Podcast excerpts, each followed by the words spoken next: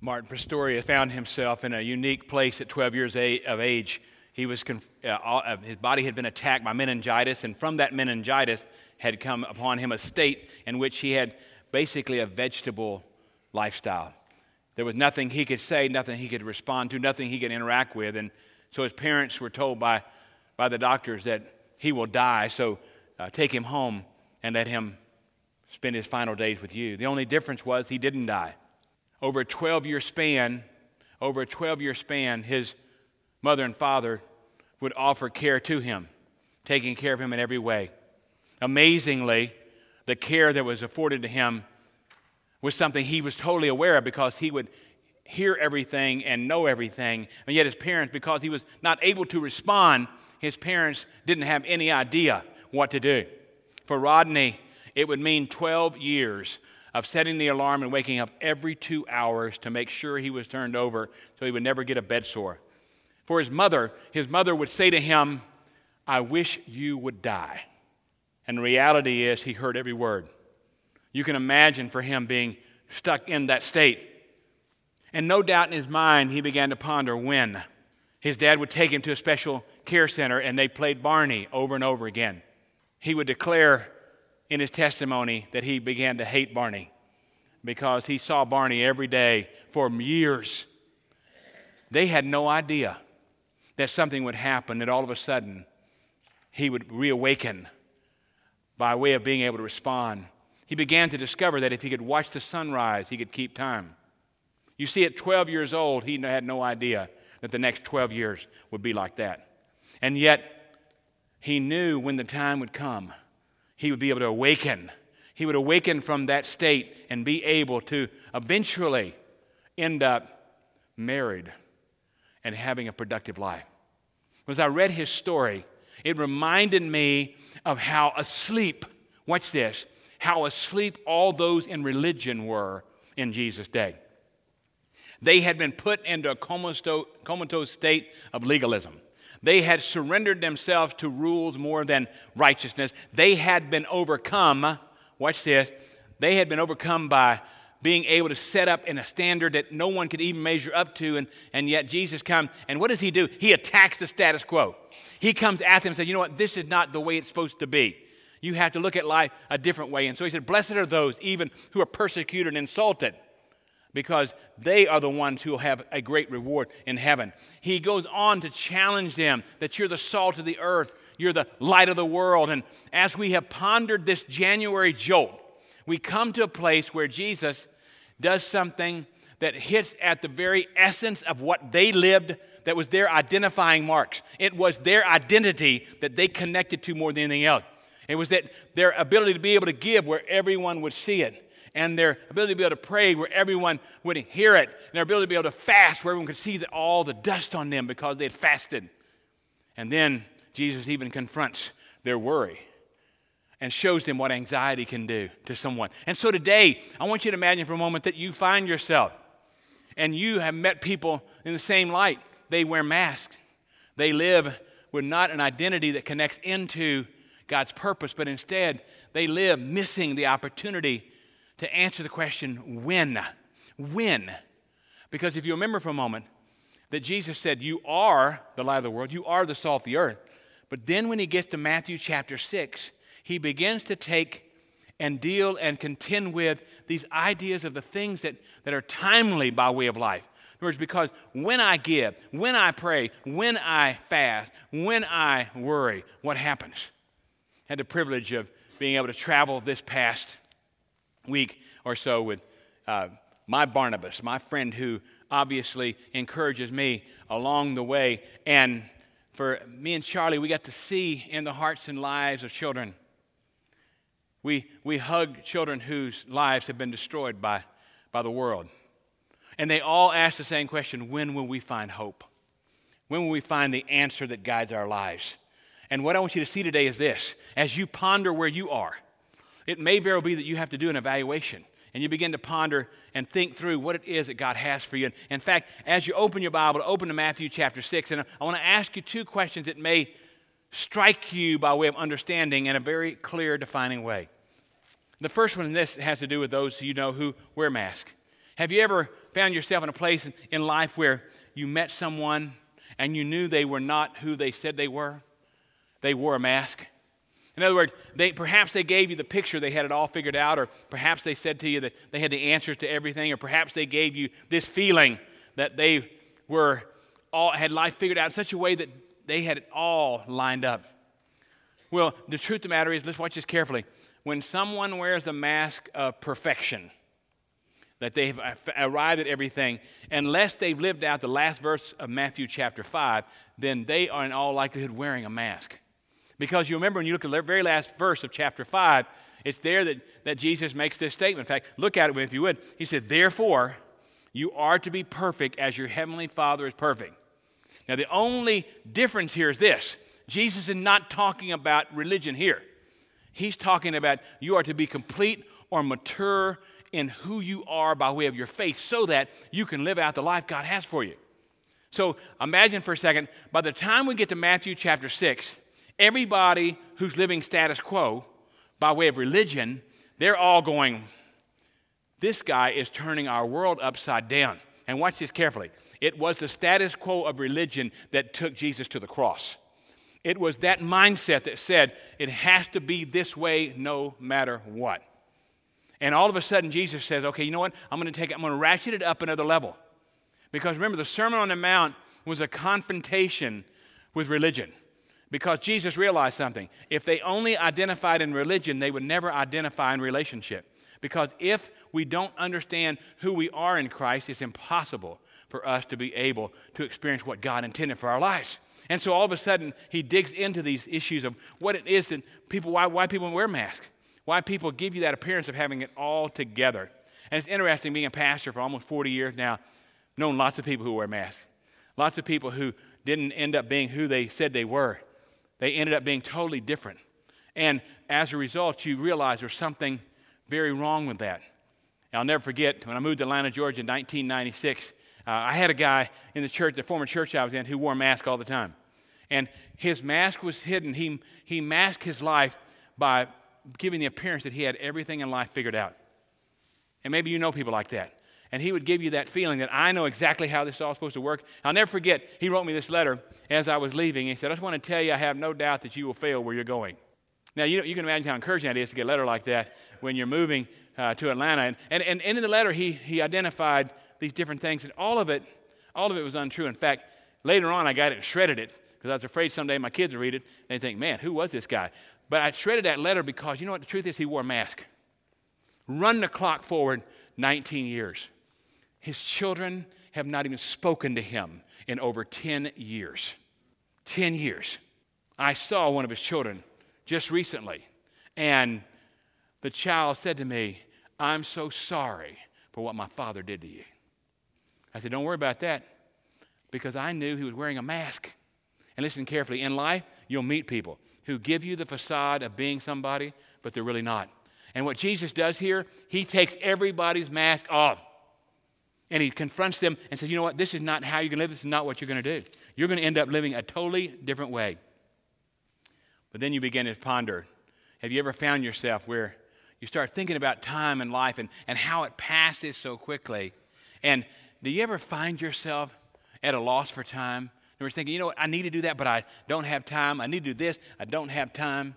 One of the things that's most gratifying for me in ministry is watching what God only can do and knowing that His timing is perfect. And so I want you to see what Jesus does here because notice if you would, beginning in Matthew 6, look at it with me if you would, and let's look at this, let's look at the key verses first to make sure we don't miss the whole idea of what he's intended. In verse 1, watch this.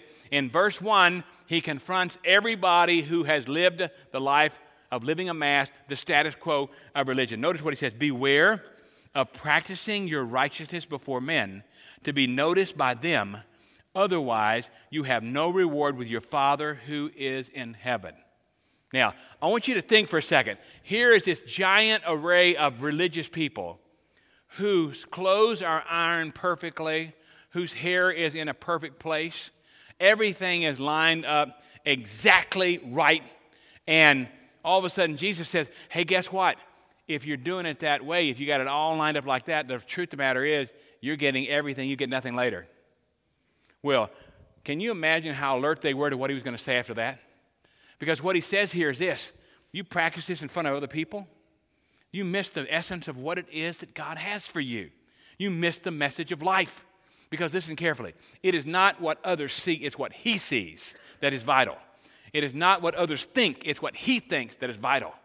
And what happens here is all of a sudden Jesus begins to deal with these issues. Look on, though, with me. Look on down. Verse 2. And I want you to see this key word when, okay? So, verse 2 So when you give to the poor, do not sound a trumpet before you, as the hypocrites do in the synagogues and in the streets, so that they may be honored by men. Truly I say to you, they have their reward in full. Verse 5. Notice this. Follow with me. Verse 5. When you pray, you are not to be like the hypocrites, for they love to stand and pray in the synagogues and on the street corner, so that they may be seen by men. Truly I say to you, they have their reward in full. Now, watch this for a second. Can you imagine? Can you imagine how many had already been on the corner praying before Jesus talks about it? I mean, and, and you know, it's that, it's, that, it's that kind of prayer that goes, Father, we are here and we're gathered. You ever been with somebody like that and they prayed, there's like a different person? Listen carefully. The same voice that speaks to your heart, you ought to be able to convey it in an amazing way before the Lord. But you can imagine these, these folks, he said, hey, if they pray like that, they've got their whole deal done. They get nothing else. Look on though. Then he goes on to say, look if you would, verse 16. Whenever you fast, do not put on a gloomy face as the hypocrites do, for they neglect their appearance so that they will be noticed by men when they are fasting. Truly I say to you, they have their reward in full. Now, what are you hearing here? Jesus is confronting hypocrisy. And he's saying, you give it one appearance, and the truth is, you're missing it completely. Look on to verse 25. For this reason I say to you, do not be worried about your life as to what you will eat or what you will drink, nor for your body as to what you put on. Is not life more than food, and the body more than clothing? And so it's amazing because what does he do? He transitions, watch this, from the different things that we do to how we live. In other words, he moves from not just what we, how we pray, what we give, how we fast, to, but how we live. How worry can end up taking control of our journey of faith. And so all of a sudden, you come to this place where you start saying, oh, wait a minute now. If I'm going to be able to experience what God intends, there has to be alignment in my life. And I want you to get this principle down because it, it, it, all ties into how we discover what it is Jesus was trying to say. Because alignment is vital to our personal priorities in life. In other words, here's what he said when you, when you pray, when you give, when you give, when you pray, when you fast, when you worry. So all of a sudden, here's what Jesus said I'm jerking your chain to line you up, to line you up the right way. And listen carefully. Sometimes he needs to jerk our chain to wake us up. And he jerks that chain by saying, you know what? I need you to line up this way and be able to experience this. Because what was going on was he was seeing a level of hypocrisy, watch this, that was so status quo that it had become a way of life for him. They began to identify. And so here's what they do. Whenever they give, they make sure everybody saw it. I mean, they, they pull, I had a friend years ago that, that he used to always carry this big giant wad of money, big old wad. And whenever anything had to happen with money, he'd just pull out, just flinging those bills.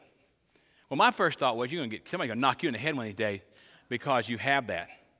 And lo and behold, by the way, later on, he did get knocked in the head.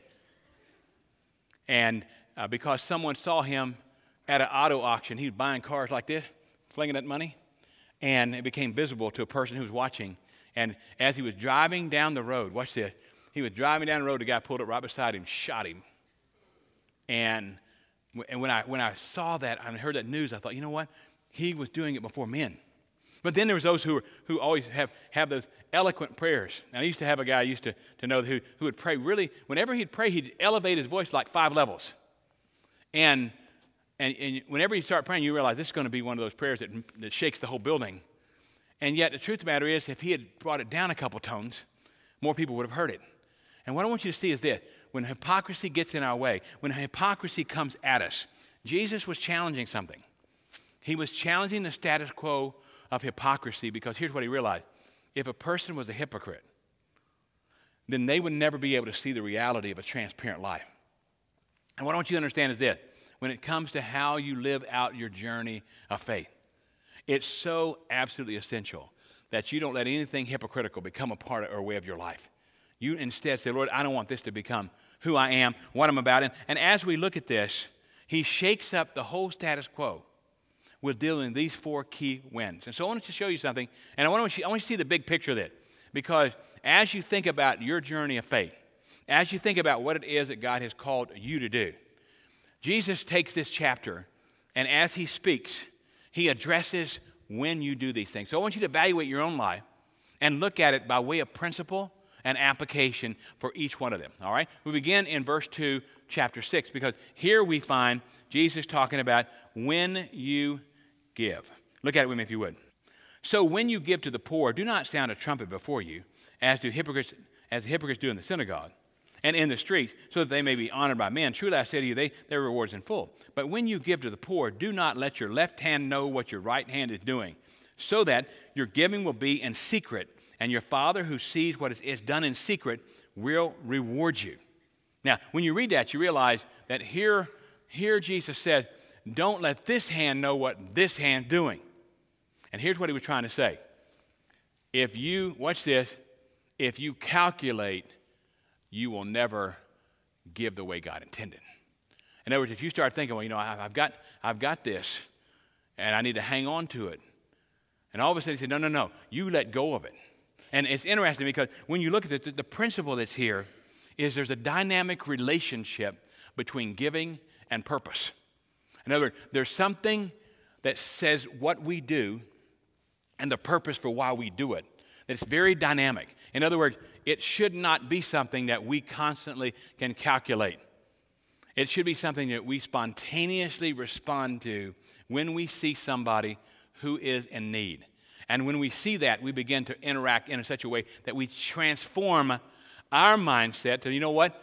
When you give, you make sure that there's a connection point that, ha- that ties together the purpose by, for why you're giving. And what Jesus does here is he says, you know what? If you're hypocritical, you're going to do it only in a way that causes others to see it. But if you do it in secret, that's why it's very important for us that we make sure that we maintain the integrity of, of giving through people giving using an envelope that no one knows what they give, but God does. And as a result, when a person gets to that point where they start applying this principle, it's interesting because the application is so clear. You give with the right purpose in the right way, and you watch what God does. You just do what you know is essential. You give in the right way, with the right purpose, and something will begin to happen inside of who you are. And by the way, let me categorically add to this it wasn't just the resources that Jesus is referencing here, He's referencing our lives. When we take the time to intercede for others, when we t- take the time to give uh, an, an encouraging word, when we take the time to, to interact. You see, sometimes when I, when I find myself, sometimes, for example, in in an orphanage in a faraway land. And in that place, I realize that the one treasure they need, they don't need money because they have no place to spend it, but they do need time that somebody cares, that someone expresses love to them. And what I want you to see today is this as you and I learn how to give the right way, with the right purpose in mind, the principle comes alive to us. And we get to see, you know, what it is God has for us. But he doesn't just talk about the issue of us giving. He moves on, verse 5, because then he comes to the second one. And what I want you to see is notice how these line up. Everyone has a principle, everyone has an application. When you pray, verse 5, look at it with me, because here's where Jesus really gets down to the very essence of what prayer is about. When you pray, you're not to be like the hypocrites, for they love to stand and pray in the synagogues and on the street corners so that they may be seen by men. Truly I say to you, they have their reward in full. But you, watch this, when you pray, go into your inner room, close your door, and pray to your Father who is in secret. And your Father who sees what is done in secret will reward you. And when you are praying, do not use meaningless repetition as the Gentiles do, for they suppose that they will be heard for their many words. So do not be like them. For your Father knows what you need before you ask Him. And then He comes to this amazing prayer that you and I have let become part of our journey of our faith. In fact, in this very room is someone who, who let this be the essence of their story as they were going through a great battle. Verse 9 Pray then in this way Our Father who is in heaven, hallowed be your name. Your kingdom come, your will be done on earth as it is in heaven. Give us this day our daily bread. And forgive us our debts as we also forgive our debtors. And do not lead us into temptation, but deliver us from evil. For yours is the kingdom and the power and the glory forever. Amen. It's interesting what Jesus does when he comes to the end of teaching them about prayer. Notice what he does. Look at these verses.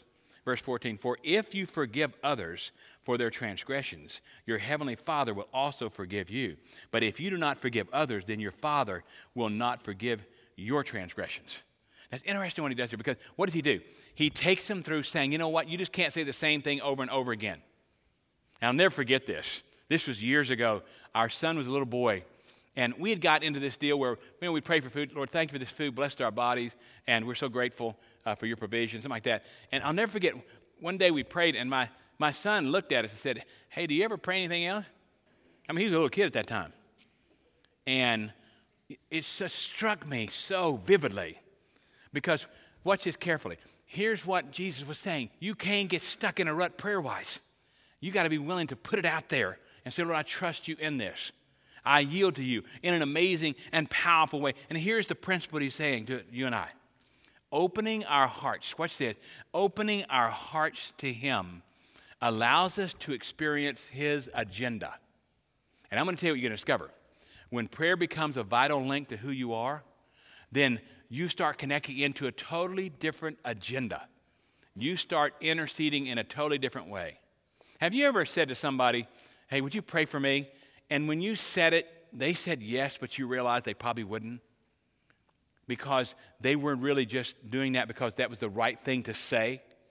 And the reality is here's what Jesus said you have to get in on God's agenda. And how do you discover his agenda? I mean, isn't it interesting? Because what Jesus say here? He makes it very clear that in verse 8, verse 8, so do not be like them, for your Father knows what you need before you ask him. And yet, what does he say? ask. In fact, when you get later on, he starts to ask, seek, knock.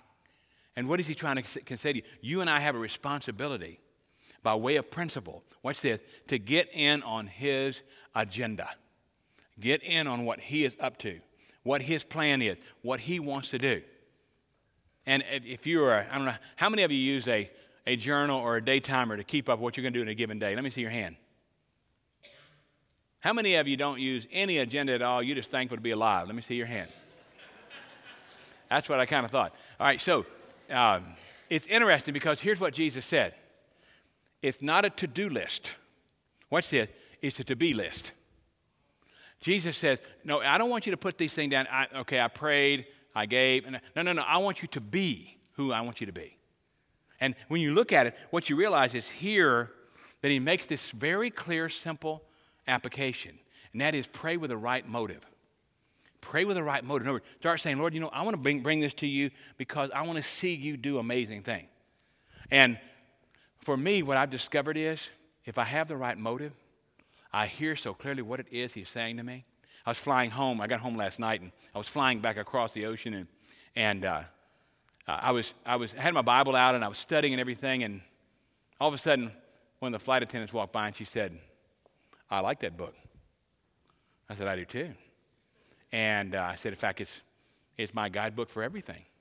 And I said, You want to really, really interesting? I know which ones of you are believers because the ones who steam with the Bible and run, I know you're not. And she said, You're right on that. And she, and she began to tell her story. Began to tell her story about what it is God had done. And let me tell you what I discovered. When you learn how to pray the right way, you begin to hear the right things. And I said, Lord, don't put anybody on this plane that's going to distract me. And instead of distracting me, this young lady affirmed me and what I was doing. I got on the plane and said, Lord, I want you to speak to me in these ways.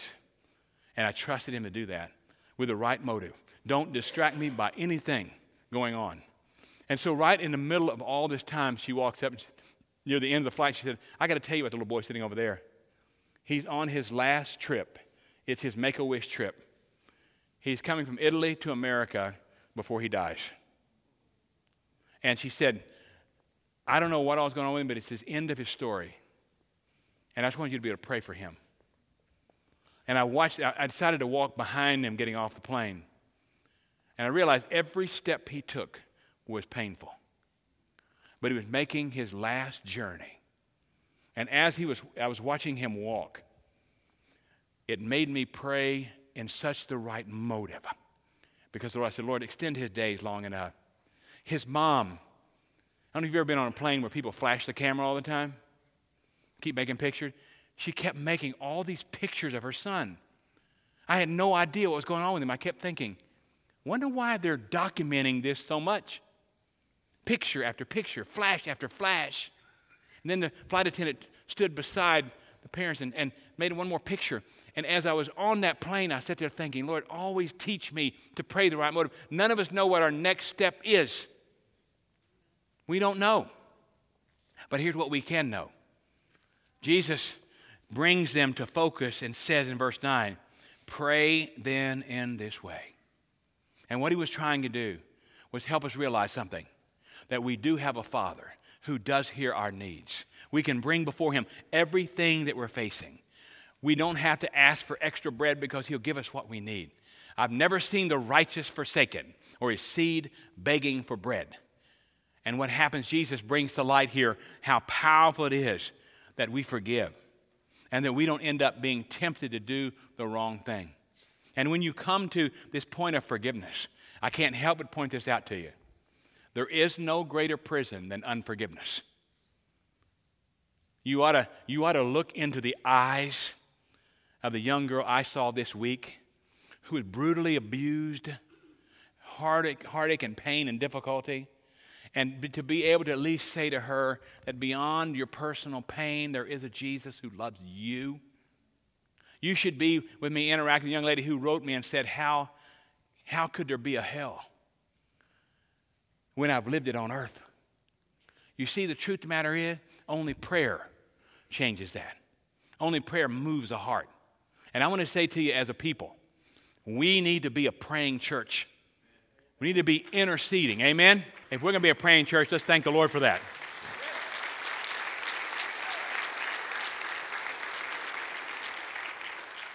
Because this this, if we don't pray, we're powerless. But when we pray, that's why, see, what you don't realize is every Saturday morning since the day that One Heart was birthed almost 10 years ago, there have been men praying. Praying. Asking God to do amazing things. Asking God to bless you asking God to bless our church, and how I thank God for that. We have a prayer team of people who pray. And I'm going to say this to you just by way of reminder. We have a lady who prays over all our needs named Betty Ford, and we have a team of people we send emails out to whenever we have a prayer request. Some weeks there are 10, 20, 30 requests. You want to get in on that team? Contact her, Betty at oneheartchurch.org, and say, I want to be a part of praying for the needs of our church. You'll, you'll hear, I'm going to tell you, you'll read some that'll break your heart beyond comparison but at least you get the word of being able to intercede. And the only thing I would say to you, pray with the right motive. All right, so first of all, he said, when you give, when you pray, look at the third one. Notice this third principle.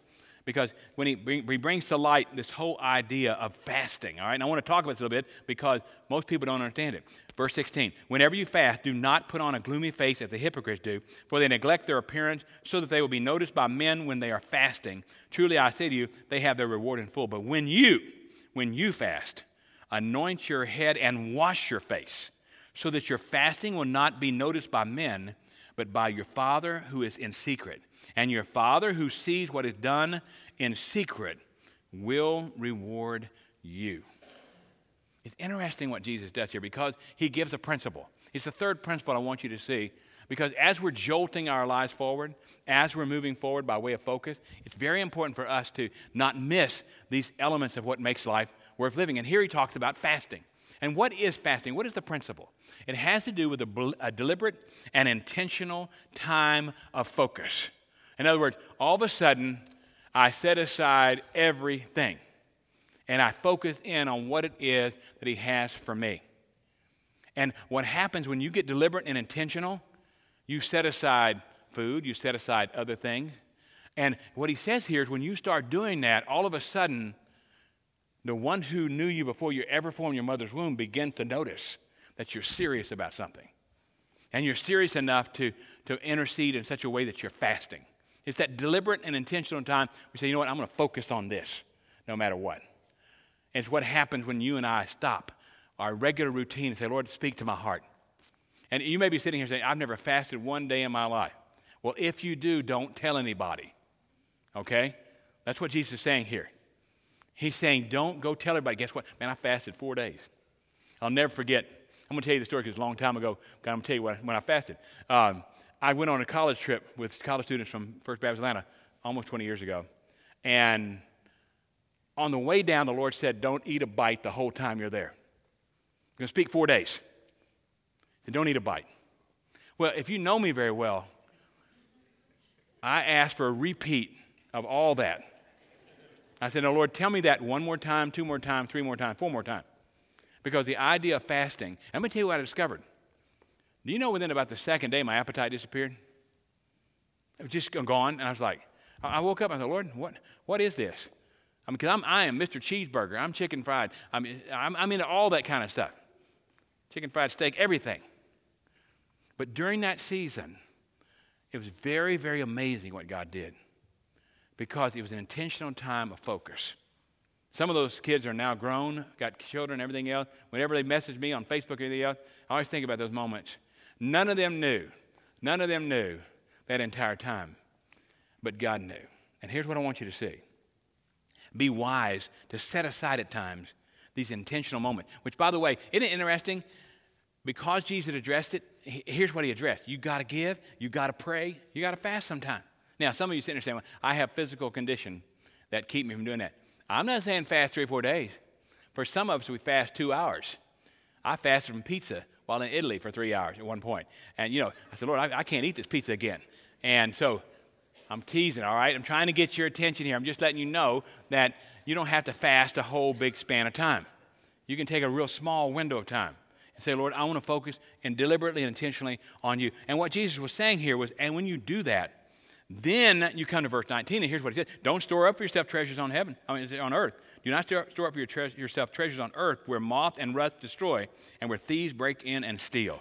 But store up for yourselves treasures in heaven where neither moth nor rust destroy and where thieves do not break in or steal. Watch, what, what, don't miss verse 21. For where your treasure is, there your heart will be also.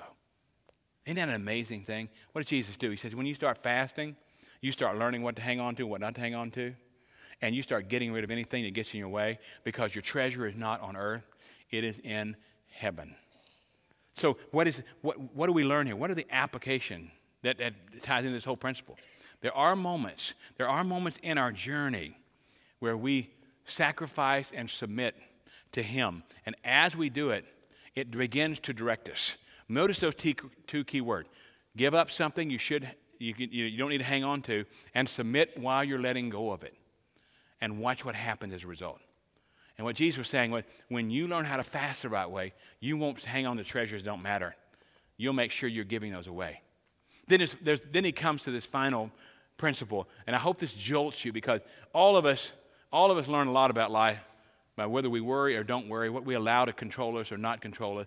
And what happens here is he comes to these verses where he talks about worry. Look at it with me if you would, verse 25. For this reason, I say to you, do not be worried about your life as to what you will eat or what you will drink, nor for your body as to what you will put on. Is not life more than food, and the body more than clothing? Look at the birds of the air, that they, do not sow, nor reap, nor gather into barns, and yet your heavenly Father feeds them. Are you not worth much more than they? And who who of you, being worried, can add a single hour to his life? And why are you worried about clothing? Observe how the lilies of the field grow. They do not toil, nor do they spin. Yet I say to you that not even Solomon in all his glory clothed himself like one of these. But if God so clothes the grass of the field, which is alive today and tomorrow is thrown in the furnace, will he not much more clothe you, you of little faith? Do not worry then, saying, What will we eat, or what will we drink, or what will we wear for clothing? For the Gentiles eagerly seek all these things, for your heavenly Father knows that you need all these things. And then he comes to verse 33 But seek first his kingdom and his righteousness, and all these things will be added to you. So do not worry about tomorrow, for tomorrow will care for itself. Each day has enough trouble of its own. When you worry, what happens? What is the principle? Anxiety steals opportunity. And when it steals that opportunity, because it causes the focus to shift to us instead of him. All of a sudden we get, and I'm going to tell you, I had a moment of deep anxiety this last week. And it all related to what was going on here, related to Cindy. And all of a sudden, this anxiety came over me. And all of a sudden, I realized I couldn't let that be in control of who I am. Because God knew before I ever got on a plane going that way that Cindy would be in a hospital here.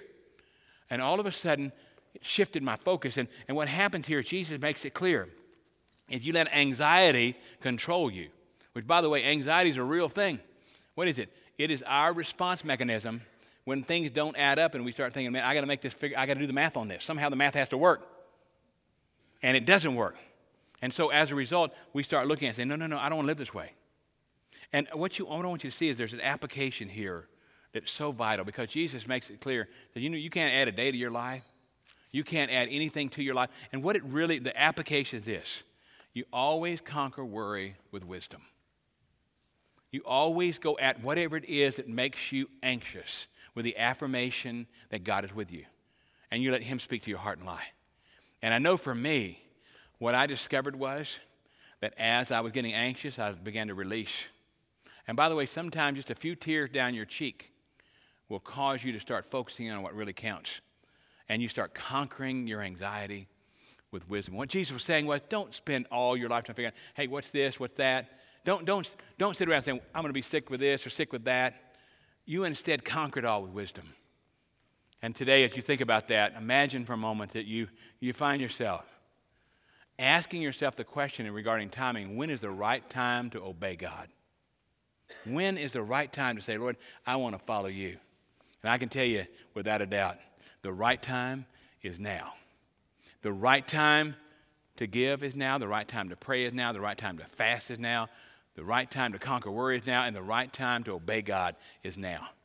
And I want to say to you that if you're here today and you find yourself going, you know what, I need that answer because I'm get so anxious about this, or I'm overwhelmed by that, or I hang on to this, or I'm challenged by that, and all of a sudden you say, no, wait, wait, wait. It's Him at work in your heart and life that changes everything.